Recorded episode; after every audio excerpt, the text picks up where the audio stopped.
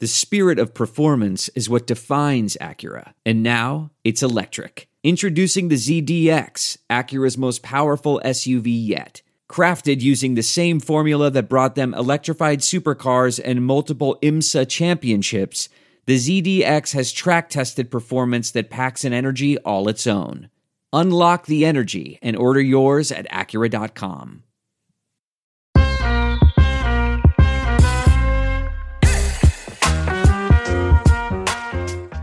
Hello, and welcome to Baseball BarberCast. This is Jordan Schusterman, all by my lonesome. I am recording this in the past, last week, because what you are about to hear, this episode of Baseball BarberCast on this Monday, was all recorded in the past, because as I record this several days before my wedding, I've made the, I think, understandable executive decision. We will not be recording anything on Monday, but we did want to, of course, deliver some content to this feed, and so we recorded a mailbag. You heard some of that last week on Wednesday. We have a couple more fantastic questions that we answered last week that we thought were some fun conversations. So what this episode is going to be the first half. You're going to hear some more mailbag answers.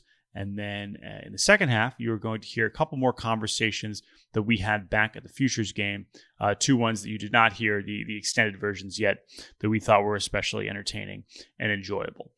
So before we get to those, I'll intro those after the mailbag. But that is the general plan. We will, of course, be back on Wednesday with the normal episode, responding to all the stuff that has happened in the past week. But until then, we hope you understand and enjoy this Monday edition, which is a little bit different. So without further ado, I am going to send it over to some of the mailbag questions that we answered recently. Again, as always, you can email us at baseballbarbercast@gmail.com. We've been getting so many great questions and comments and ridiculous hypotheticals that we look forward to answering in future episodes as well. So keep those emails coming. But without further ado, here are some mailbag questions, and then I'll introduce our guests after that. Our next question is from Sam.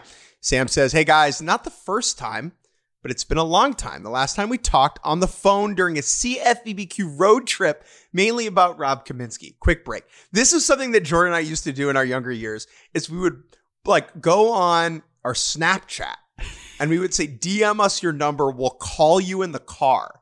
And we used to just call random people. Yes. On road trips and just talk to them for like 20 minutes. It was great. And then one of my favorite things we ever did. Cause yeah, awesome. We were just, this is when we was like, oh, well, we have like 6 hours to drive. Right. Like we're bored. We don't want to listen to the same playlist over and over. Let's just call people that follow us and ask them how their day's going. It was like one-on-one. It was like one-on-one call-in radio. It was amazing. And I would love to maybe replicate that sometime in the future. Anyway, Sam says, here's a deadline-related question. Do you have any oddly specific trade deadline memories of exciting or disappointing deadlines that felt consequential at the time but are completely inconsequential now? I remember congregating with my brothers and some friends to watch the coverage of the 2006 deadline and being very annoyed that the only move the Red Sox were rumored to make was acquiring Kip Wells, who they then didn't even get. He went to Texas. I can never forget Kip Wells now because my 12-year-old self was so mad about his brief association with the Red Sox. Then he has a bonus question, which I also want to answer. But let's talk about the deadline thing first. Yeah, I mean, when I think about deadline moves, the one that always stands out for me, Jake Mintz and Jordan Schusterman are driving through Western Utah in a 2008 Toyota Highlander towards the Bonneville Salt Flats. If you don't know what that is, Google it. Oh, yes. Okay. And in 2016. We get a ping on our phones. Breaking. The day after the All-Star game, to be clear. So it was not really the trade deadline yet, right, but it stands out my brain. It was the day or 2 days after. Yeah. Right. Yeah. Drew Pomeranz from the Padres to the Red Sox for Anderson Espinoza, who at the time was a big deal pitching prospect. And I remember pulling over to the side of the highway in Utah to be like, this is huge. Espinoza for Pomeranz, no way. And now it's like, whatever. And like Pomeranz ended up back on the Padres. Right. And, you know, Pomeranz is apparently on the 60-day IL for the Padres, has not pitched in the big league since 2021. That is a great one. That is a great one. That's like a more extreme version of our reaction to the Khalil Watson trade, just because it was like this prospect. And Espinoza was, it's a little bit more complicated story, but that's a great one. Yeah, I vaguely remember that. Yeah, I don't know. I mean, now it's interesting. You know, I certainly remember the more recent ones because we've been working them. But I mean, I remember. I mean, Yoenis getting traded to the Red Sox. I remember all the Yoenis trades pretty well. Yoenis getting traded to the Red Sox. We were staying in my uncle's apartment in New York City in 2014, and we were staying in my cousin's beds, and they were like 8 and 9 year old girls, and so the beds were like too short for us. And I remember waking up a little hungover at 9, and you just were on your laptop. I was just you're Red Sox. No, I just remember you went, Yoenis got traded. And I was like, what? You're like, Yoenis got traded. This is also, remember, like at this point, we are, of course, the biggest Yoenis fans, but this is 2014. Like, we probably have like 3,000 Twitter followers or something, which is a lot at the time. And a lot now, that's great. No, I remember that super well. Wow. Yeah. And then we proceeded to pretend that never happened. One quick thing here, because Sam also adds a question. It says, bonus question, most ill-advised or ill-fated jersey or jersey purchase? Mine still remains a Daniel Bard Red Sox jersey 2010. I saw Brian Madden's jersey at Camden Yards yesterday, which got me thinking about this. Congrats to both of you on your wedding-related simchas. Wedding-related. I mean, it's a wedding. A wedding-related simcha would be like running a catering business that gets a huge contract. Simcha means celebration in Hebrew. Thank you to Sam. I'm not even going to answer his question. I just want to rant for a second. Oh, I have one. Well, you answer his question, then I'll rant. So this is a very embarrassing story about myself. Oh my God. I just remembered and I know what you're going to say. I don't think I've ever told this story in public, but I think now's a good time. It took me a second. I was like, what? Okay. So I think it was 2018, maybe 2017, 17 or 18. Yeah. So Bruce Maxwell kneels for the anthem. Okay. And I remember I was like out in New York City. It was like a Friday or Saturday night and he kneeled. And I was convinced it was going to be a huge deal. National news. And this is when like every conservative in America was complaining about Colin Kaepernick, right? And so I was like, yo, Bruce Maxwell's going to be like famous. He's going to be like on every page of every newspaper in America. Like, wow, what do we do? And so the next morning I woke up and I bought a custom Bruce Maxwell jersey because I was trying to be a good little ally. And then he was out of baseball. He was out. Well, he's still playing somewhere in Mexico, but still in Mexico. And then he was out of baseball. To be fair to you, like it's not that it wasn't a big story at the time, but the staying power was the opposite of that. I really thought it was going to be like a cultural moment that was going to live on forever. And the fact, maybe it should have been. And the fact that it wasn't maybe speaks a lot about baseball, and this is a different podcast episode. But then it also like parlayed its way. Didn't he pull a gun on a delivery man? Yeah, it's he's had some off the field issues since then. But we're pro Bruce. I'm pro Bruce. No, for sure. I mean, he's still in the Mexican League. But here's the thing: that's actually weirdly a perfect transition to my rant. Okay. Well, I just want to say because Jake, it's a weird purchase. It ages. It doesn't age poorly. What ages poorly is how convinced I was. You remember, like I was. Like, I remember it extremely well. Yeah. And by the way, at the time, even as much as we wanted to be like, yeah, like hell yeah, Bruce Maxwell, everyone at the MLB offices was like, dude, relax. To Jake, I wore my Bruce Maxwell jersey into work.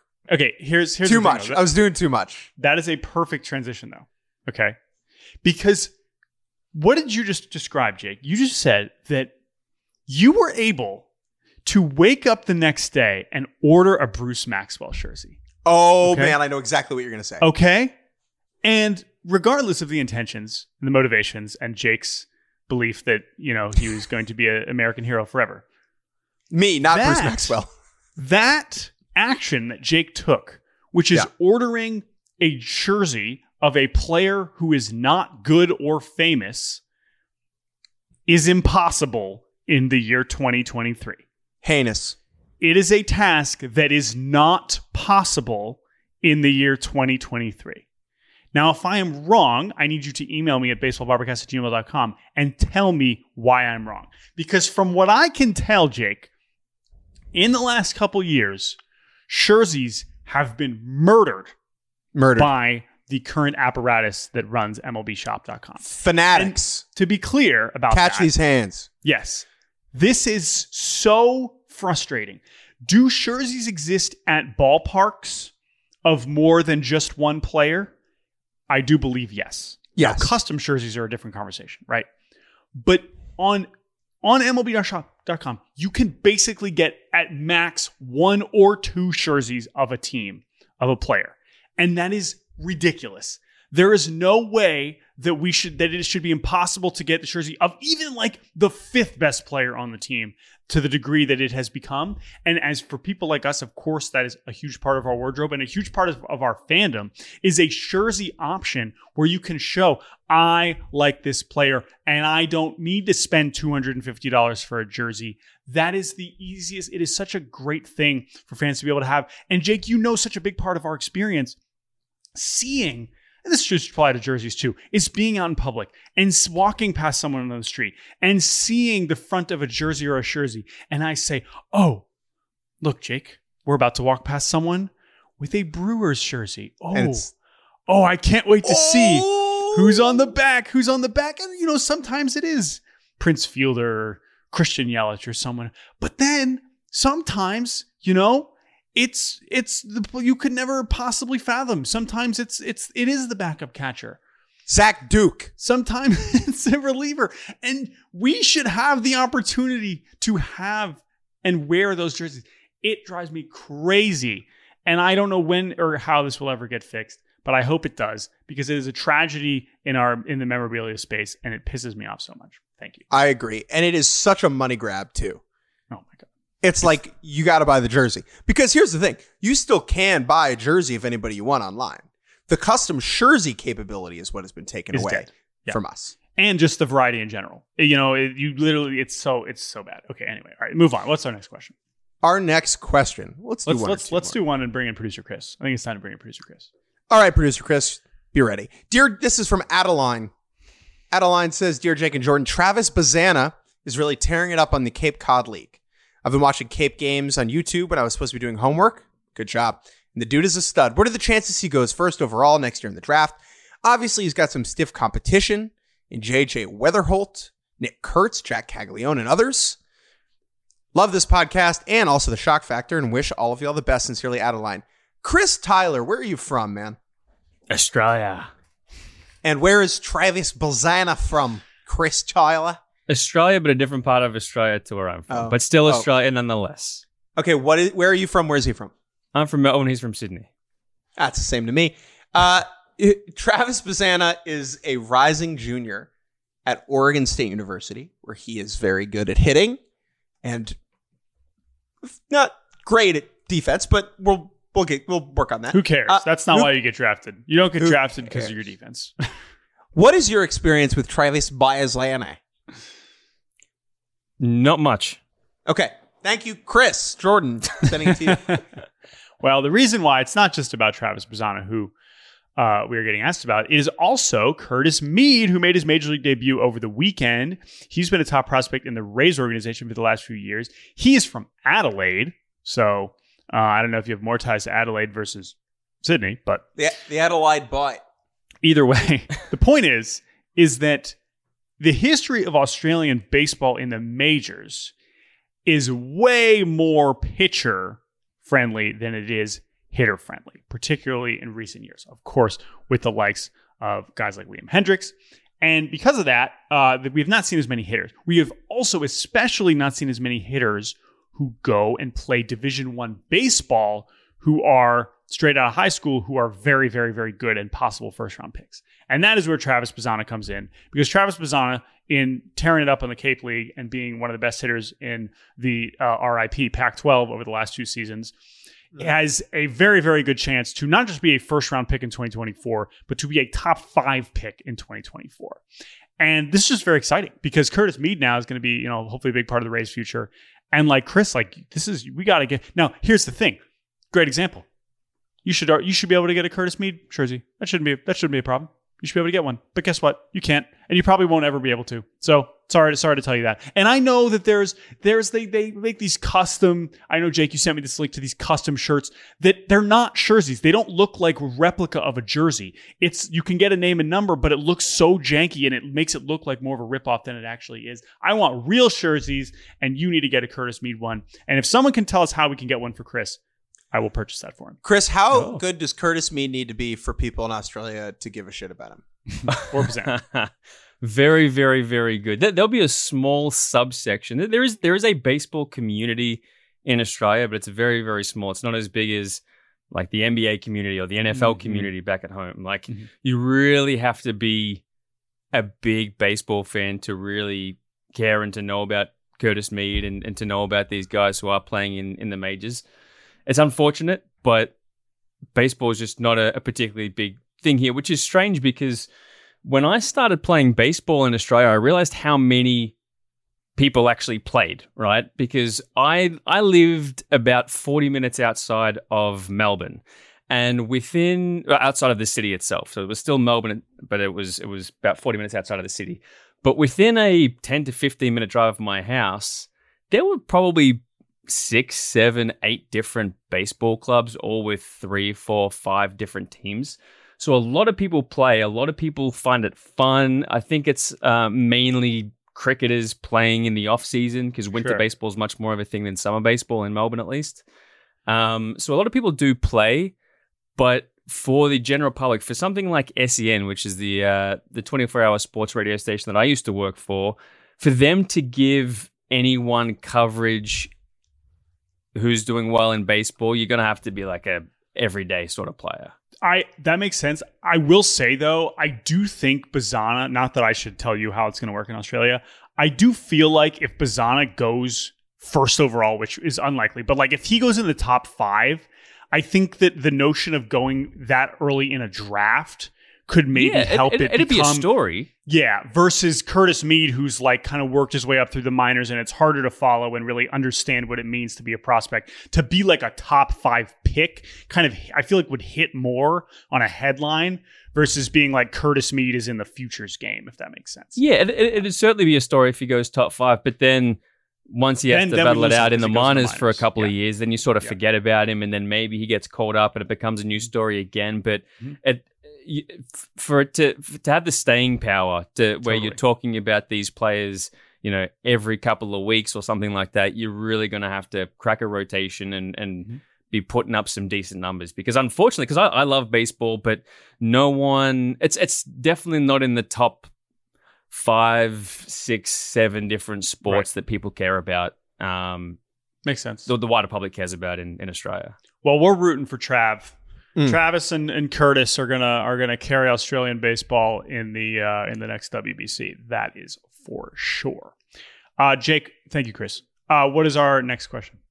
Let's do one more. Going pretty long. Ryan, two more. Ryan on Weird Players.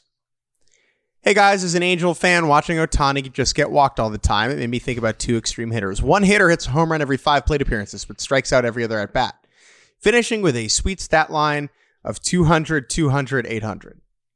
The other walks every single at-bat and has this sweet stat line, 0, 0, 0, 1,000, 0, 0, 0. Which batter would get paid more on the open market? I feel like the home run hitter would be better, but I think the every walk guy would add more value to an already good team. What do you think? So the math here stated this way is fascinating and very fun. But another outcome of the players he is describing is somebody that is literally hitting like 120 home runs, right, in a season. So that would be pretty difficult for a lot of teams to ignore. However, you're comparing that with somebody reaching base, 700 times or 650 times. So what's more valuable for your team? I don't know. I think that the strikeouts, I think one homer every 5 plate appearances is that's close enough to win a game that like, that's, I mean, I don't know. Yeah, you're breaking Barry Bonds' single season record. That's what I said. Yeah. He's like you're 120 home runs. Huge for marketing. Yeah. And really, like, it's interesting because if this player is guaranteed, if it is literally every five and it's basically timed out that way, and it's not like random within every five, you know what I mean? Like if he hits, he could hit homers in back-to-back plate appearances, but then that would mean that he would then strike out in his next eight. Versus if it's literally like a rotation, like every five exact plate appearances, he's hitting a home run, that would make it also very interesting. But as far as who would be more valuable, I mean, again, there's just so many home runs that it's pretty difficult to turn down. But I don't know. This is also kind of a math problem that probably could be solved. The other thing about the home run guy is like he comes up, it's a strikeout at bat. Comes up, bases loaded, two outs, like you're pinch hitting it, you know. Well, right. So I don't know how you manage that if it's that locked into that degree. At the same time, no matter how good, no matter how many they reach base every time, why am I going to the ball yard to watch Mr. I walk every time? True. You know, I mean, maybe if he's stealing bags, right? But otherwise, like that's not a fan favorite at all. So that's a good question, though. I'm not excited to watch that guy, though. That would be, I guess, my point. Versus the guy that I know is going to homer basically every time I'm there. Last question. This is from Jackson. Hey, Jake and Jordan. I've had a question floating around in my head for a few weeks now. It all started during the Blake Snell interview in which he revealed he had no idea what WRC Plus was. While I am a mutual Blake Snell hater like Jake, this statement became more important since Snell has been the best pitcher on the planet since he did that interview. Did Blake learn what weighted runs created plus means and implemented it in his pitching philosophy? Or has he not changed a thing and just gone on a now seemingly normal Blake Snell run of good starts? I'd bet on the latter. That's what I. This leads to the obvious question, what players would benefit from learning about StatCast metrics and who should ignore sabermetrics? I think the obvious answer is Eric Hosmer at his ground ball rate. While I'm sure someone in the last 3 years has told him to lift the ball, it clearly has not been a priority. Hope you guys have fun with this concept. I loved the live show in Baltimore and talking to you guys. Thanks, Jackson, a very happy O's fan. Jackson Holiday, thank you for the email. Jackson Holiday, the happiest O's fan. This is interesting because we had a conversation about Snell and, you know, should it be surprising that players don't know stats that we use all the time now? No, it shouldn't. But his example of Eric Hosmer, like, this is kind of a different question, right? Because understanding what the stat is and knowing that it is a flaw is very different than fixing it. Now, it's possible Eric Hosmer has not actively tried to lift the ball more, but there's also a chance he cannot. And that's the thing, right? Right. Blake Snell, you say, hey, Blake Snell, your walk rate is really high. Well, he knows that, right? But if you pull up a more advanced stat that says Blake Snell's command sucks, that's not like there's certain metrics and things within a player's profile that can actively be fixed or changed. Maybe that's the spin axis. I mean, then we're getting into goofier stuff, but like those are more real things that players can change. The outcome, the stats, like if they know I'm giving up too many walks, I'm giving up too many home runs, like whatever, they know that. They might not know the exact number to calculate it. They do know it. And so it's more of a question of what do they actually need to know that they can change versus should know for the sake of being a baseball human in 2023. Yeah, so for pitching, it's a lot of release point, pitch mix, location, things like that. Pitch mix, how you're attacking hitters. Hey, dude, your fastball in 1-1 counts against lefties is getting murdered. So stop throwing that, right? Right. That is an actionable change. Whereas Blake Snell not knowing what WRC plus means, I genuinely think that doesn't matter one freaking bit, because it doesn't have any real impact on him. Now, what he needs to know is how is Chris Tyler against sliders, right? How is CJ Cron against changeups? Those are the things that he needs to have an understanding. Or even like, how does my fastball play against a hitter with short arms, right? That's way more important than outcome stats. that he would have. That's for us. That's for our fun to analyze and compare players and to say, this guy sucks and this guy's better than this guy. Like, we don't, that's not the player. That is very much not the player's job. And so it can be funny to us when the players who we ascribe numbers to, you know, it's one thing for the Snell WRC Plus example, right? But like, it'd be a different thing if, you know, Juan Soto didn't know what OPS plus was. Maybe he does, maybe he doesn't, right? But like, that is a very quintessential stat that explains why Juan Soto is a hitting god, right? Is OPS plus. Does he need to know that? No, but that would be at least funnier. Whereas to your point, Snell knowing WRC plus or not in advanced hitting statistics means absolutely nothing. We can still laugh about it. Means absolutely nothing. This is former PGA Tour winner Smiley Kaufman, host of The Smiley Show, a SiriusXM podcast. You want to know what I love about golf? I get to talk to some really cool people. I get to walk the fairways of the best courses in the world with the best players in the world, and I get to share it with you every single week. Listen to The Smiley Show right now on Stitcher, Pandora, Apple, or wherever you get your podcasts. That's Smiley, S-M-Y-L-I-E.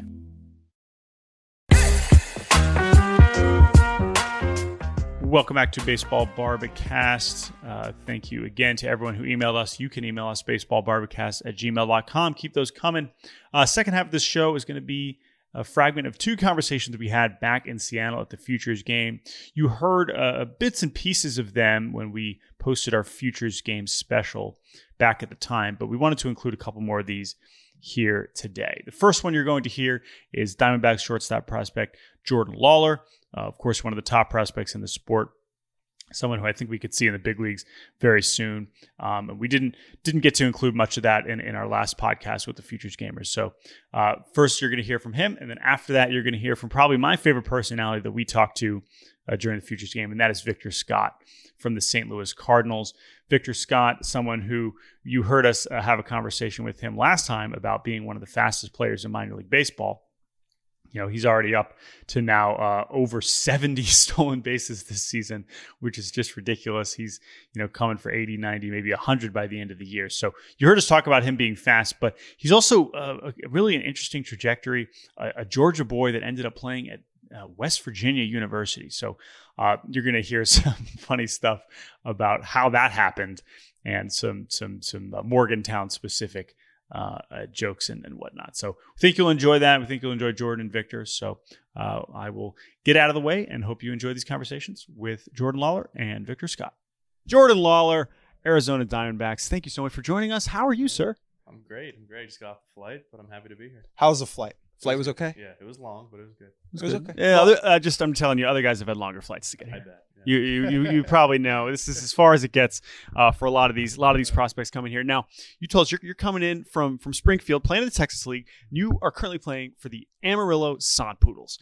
And as you know, Jake and I, we've grown in this game, loving minor league baseball, and we're so desensitized to it. All these crazy minor league team names, we're just like, oh yeah, of course. Oh, we got these, and we got the Trash Pandas, and we got the Cannonballers. That's all normal to us. You are a poodle. You're a sod poodle, a soddy. You're a sod poodle. Like, when you first get there, is there any amount? Like, it's just like, is it normal for you guys too, or is there a part of you when you're putting your jersey on every day, you're like, I'm a poodle. I'm a poodle. All right. I mean, that jersey's all right, but then we have the calf fry jersey, which is even more interesting. Look that one up. Okay, I'll do some research.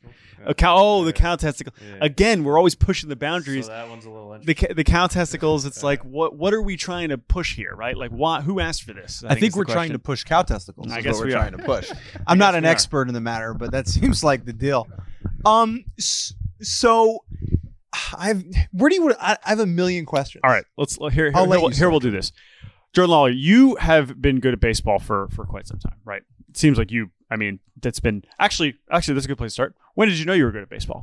Because now we know. Yeah, I think we're pretty sure at this point you're good. But there was a time when maybe you didn't know you were good at baseball. But so then when did that change? Yeah, I mean, I never can answer that question. I don't ever have a pinpoint answer to that. But I mean, my last year in Visalia, that kind of proved to me. I was like, okay, I can do this.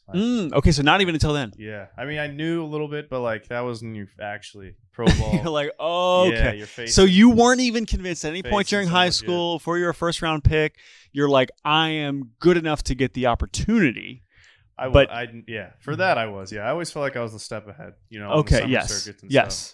But as far as pro ball, once you actually get into the meat of it, you know, mm-hmm. like it's a little different, but mm-hmm.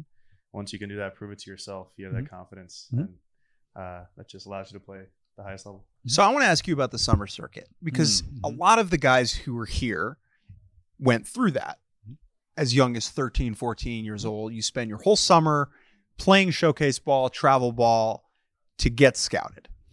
When you're going through that type of competitive atmosphere, how do you make sure that you're not losing the love of it, that you're not mm-hmm. getting worn out, mm-hmm. that it doesn't become a job? Because now it's a job mm-hmm. and you understand that. But when you're 13 and 14, I imagine that type of pressure is something that is very difficult for a teenager to handle. So when you look back on that experience, how do you think you were able to stay grounded through it all?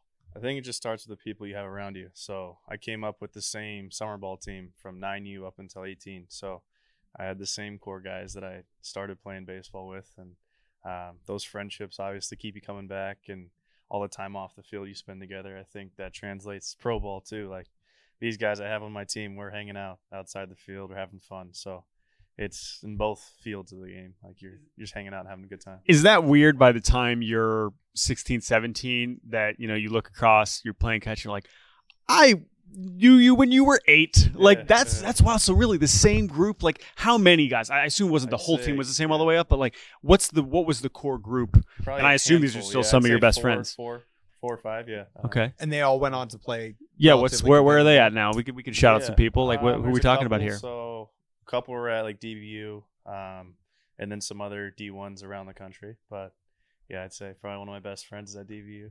Love that. Okay, there you go. So now you were committed to Vanderbilt. Mm-hmm. Hey, do you ever think now, again, you've obviously off to this great start in a pro career, no necessarily regrets, mm-hmm. but do you ever think like, man, what would I be doing in the SEC? Both, I think about this from, it's easy for me as just like a total dork who can never imagine being this good at baseball, like damn, the numbers I'll be putting up, these juice balls, you know, I get to use metal bats again. Oh man, this would be crazy. So that's the very, you know, goofy guy. But like, do you ever think about that? What would it be like if you were at Vanderbilt? I have, yeah. Especially watching the College World Series. Like okay. I went. Yeah. So are you still like a fan? Like you still watch? And I do. Yeah. I try to follow along mm-hmm. more so College World Series just because mm-hmm. I was there. The year before I got drafted, just to check it out. And so you went to Omaha when they played Mississippi State. Yeah, I was at the first and second game of that series. Oh my goodness! So yeah, it was pretty crazy atmosphere, and I was like, I have to watch this in 2021. Yeah. That would have been like when it was rocker and lighter, mm-hmm. and wow. So that's so I right. And what do you? I mean, do you think about it from a competitive standpoint? Like, do you imagine? You know, we talked to some guys. We talked to Drew Gilbert in here earlier, right? Being on that Tennessee team and then going to play minor league baseball. You know, you just go straight in to the minors and deal with that. You think about that from the crowd and the pressure. Like, what elements of it do you kind of think the most about? Yeah, honestly, it's hard to say just because I wasn't there, so it's hard for me to speak on something I wouldn't know. But yeah, I've heard stories from my teammates and everything, but. Yeah, it's hard for me to comment on that. Honestly. Yeah. Do you still have like an affinity for Vanderbilt? Like, is it, do you feel you still are watching them closer than any other school? I guess you're friends at DBU though, so you know we're keeping an eye on that. The answer for what would he be doing if he was still in the SEC would be running polls for Corbs. 5 a.m. Wake up. Yeah. That is the answer to that question. Omaha Challenge, all that stuff. Omaha Challenge, baby. Now it's Phoenix Challenge. So my question for you: you've been good at baseball your whole life. What are you bad at? What is something, not necessarily a sport, what is something that you struggle with? For me, I can't ice skate. Mm-hmm. I'm horrible at it. I leave my dirty clothes around the house, which my girlfriend doesn't like. What is something that you need to improve at? Ice skating, yeah. Ice skating is exactly one of those. Anything off the ground is a little tough for me. So. Interesting. No skating, no skateboarding. No, oh, okay. So like extreme sports, and that's probably you know D-backs obviously don't want you doing that anyway. But D-backs like, yes, he's bad at hang gliding. All right. Okay, good. He's not going to be tempted by the snowmobile. Jordan Lawlar is an ass ATV rider. Right. We love to hear it. That is the best news we've heard. Okay, that's like, you imagine like you're like a scouting director, you do an interview, and the guy's like, "Yeah, I love hang gliding." Like, bungee jumping is my thing. That was the worst possible answer. Shit. Skydiving. Worst possible. No. Yeah, no. It's like, no. Please say the opposite of that. Like, what has been the most? What's the craziest thing you've seen on a baseball field? Whether it's been in your 9U travel ball or up here in Pro Ball. Yeah, this year actually with Bliss, Ryan Bliss, he's here. Okay. Yes. So we were in Northwest Arkansas, second week of the season. It's extra innings, 10th inning, and there's this chopper, 2 outs. Chopper to him, in between hop, bad hop, comes, gets it. He's playing short? He's at second. He's at second, yep. He goes in, misses it, and then it hits his knee. Hits off his knee, goes to our third baseman, catches it in the air. Coach is wheeling him because he's like, this ball's not going to go to the third baseman, right? So then sends him, guys out by 45 feet. And somehow he knees the ball to our third baseman. Third baseman throws it home. Where is the third baseman standing? That is incredible. I'm excited to find this. Somehow he just, there's a video of it somewhere on Twitter. It's like a pool shot. Wait, where are you? I'm watching this whole thing. You're not even. So the ball is basically hit towards Ryan directly. A chopper to second base. Yeah. He charges it, I guess. It's a tough hop. Hits off his knee. It looks like almost like a trick shot, but like crazy defense. Yeah. But it was nasty. It was perfect. Wow. And to win the game. We won the game. That's a tough. And if you're the base runner, you're dazed and confused. You can't be mad if you're the hitter. No, you're not mad. No. If you're the hitter, you can't be mad because you didn't really get it, right? Like you just kind of you chopped. I'm talking about the guy that got thrown out. Because that's fastest guy too. Yeah. Oh, that's tough. Bags, yeah. That's tough turkey, man. Yeah, that's okay. Well, that's a great answer. That is a fantastic answer. So I want to ask you about Corbin Carroll because I know you guys are relatively tight. What has it been like for you to see him just thrive in the big leagues at such a young age when you're kind of still going through your minor league journey? Like, are you turning the games on at night? Are you interacting with him every day? Are you still dreaming about what it's going to look like when you reach that spot and be there with him and all these other guys? Yeah, I try to watch every game if I can. Since they're on a different time zone, we're in Texas, I can catch the last few innings every now and then. So I'll check in on that, and then obviously, I'm always rooting for him. It's exciting to see him. I know how hard he works off the field. I was with him in spring training. So, you guys living together in spring? We did, yeah. So, I mean, it's everything I would expect from him, honestly. What is Corbin Carroll like as a roommate? Is he solid dude? Yeah. Solid. Yeah. He's clean. Solid, clean dude. Cooks. Yeah, cooks. Does the dishes. That's more important. We all do, yeah. Okay. He's a good dude. This is like that is the most goody two-shoes apartment situation ever. Jordan Lawlar. Yeah. It's like, and where Corbin Carroll, the flaws? They're like, they get home from the game, they're like sweeping the floor, and they're like manicuring the hedges. Was it just you two? Did we got anybody else? We had a couple.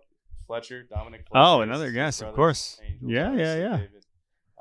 I think Dom's up there right now, actually. Yeah, he's up there. And, Ken's on. So Dom, double Dom. All right, yeah. There you go. What a crew. What is it about Carroll? If you could just pick one thing about his game that's just like the most impressive. Because for me, just watching him since he was drafted, whatever, the power that he has is so, it's like literally stunning because it just doesn't. It's like hard to kind of process how hard and how far he's hitting the ball with both the kind of swing he has and obviously he's just not that big. So that's for me, but I don't know what do you think? Yeah, I'd say power and then even the attention to detail. Like he's so dialed in on what he wants to do, his game planning. So it's amazing to watch, honestly, how he goes about his business, prep to the game, all that. He's pretty good. Yes, that guy's pretty good. Jordan Lawlar, thank you so much for joining us. I hope you have a phenomenal rest of your day. Yeah. Phenomenal rest of your time here in Seattle, and hopefully we'll see you in the big leagues pretty soon. Appreciate it.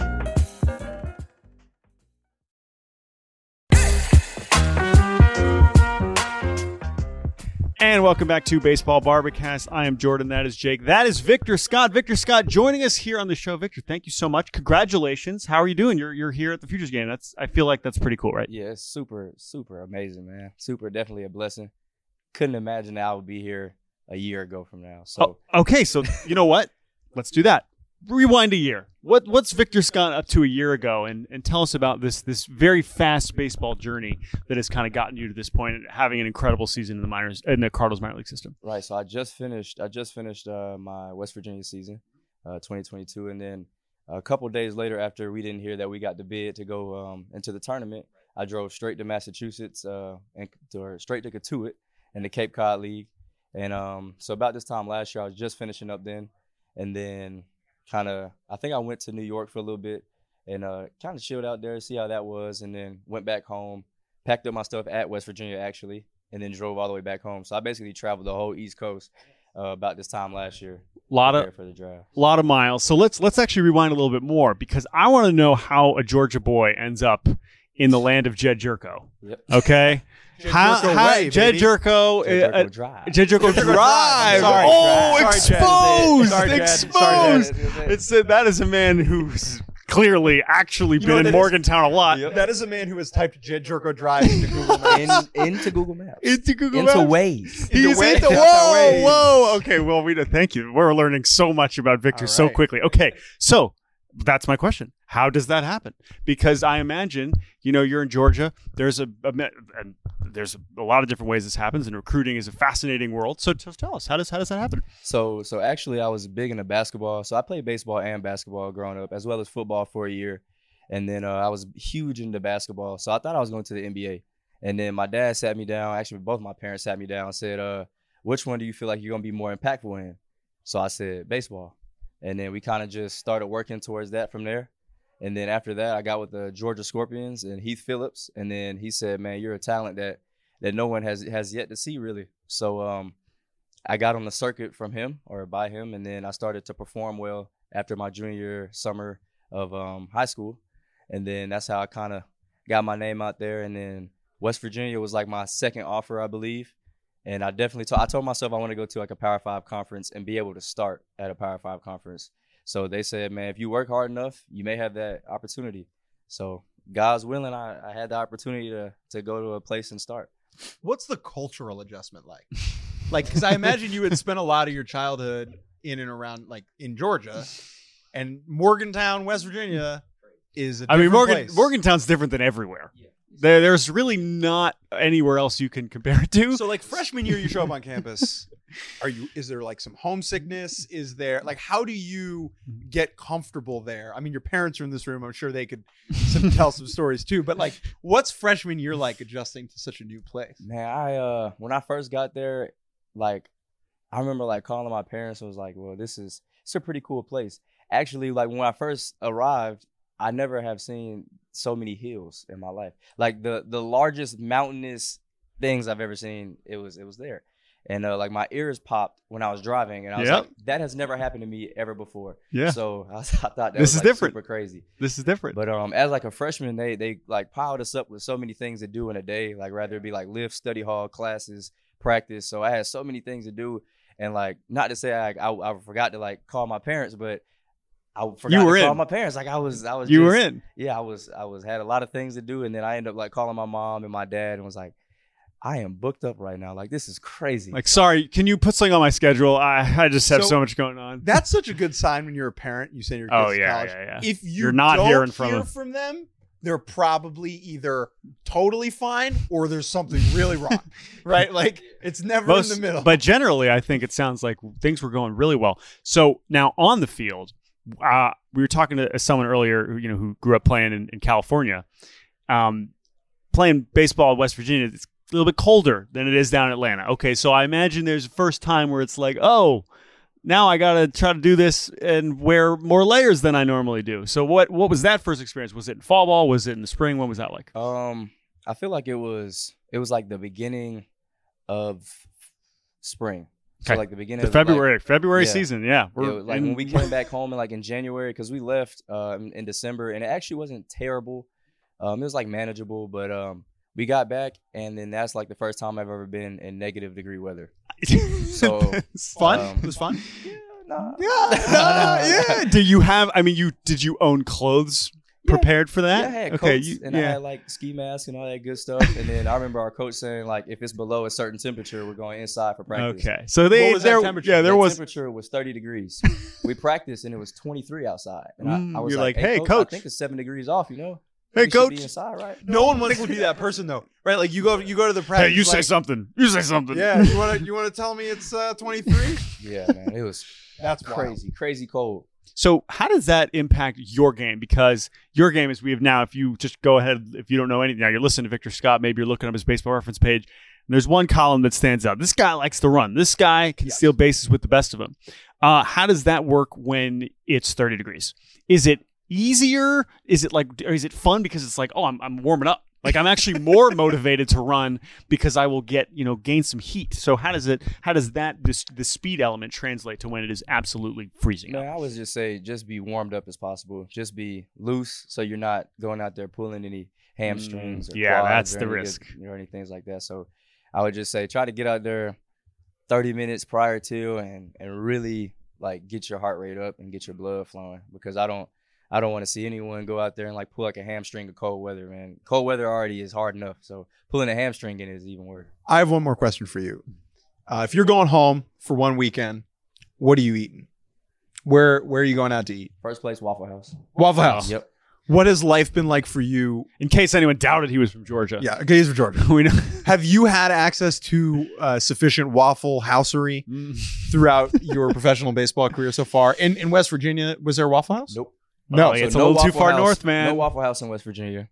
No Waffle House in the Midwest League. Yeah. No Waffle House in the Midwest. Yeah, there's not. Nope. And then went to Central. I got promoted double A. Arkansas. We got we're next to the hotel. Hey, we're in business, baby. All-star meal. Yep. Oh my God. Mazel tov. And then that, if you take a look at the numbers, it reflects. The Waffle House is fueling one hell of a season for you, Victor. I have 100 more questions about being fast, but we will let you go and run away from us, run away from your dad, run away from everybody. Thank you so much for joining us. That's Victor Scott. We appreciate it, man. No problem. Thank you. Welcome back to the end of Baseball BarberCast. Thanks again to everyone who emailed us. Thank you in the past to Victor Scott and Jordan Lawlar, who have appeared on the podcast once again. And thank you all for listening. We appreciate your support and patience and all the well wishes for my wedding, which by the time you're listening to this is already concluded, and for Jake's recent engagement, all kinds of adult happenings here for Jake and I as we have grown up over the past 10 years doing this podcast and making baseball things together. But we appreciate all the support. Thank you to Chris Tyler for producing this episode. We will be back on Wednesday with a full regular Baseball BarberCast with actual timely insight and analysis and reactions to everything happening in the baseball world. But until then, thank you for listening, and we'll talk to you very soon.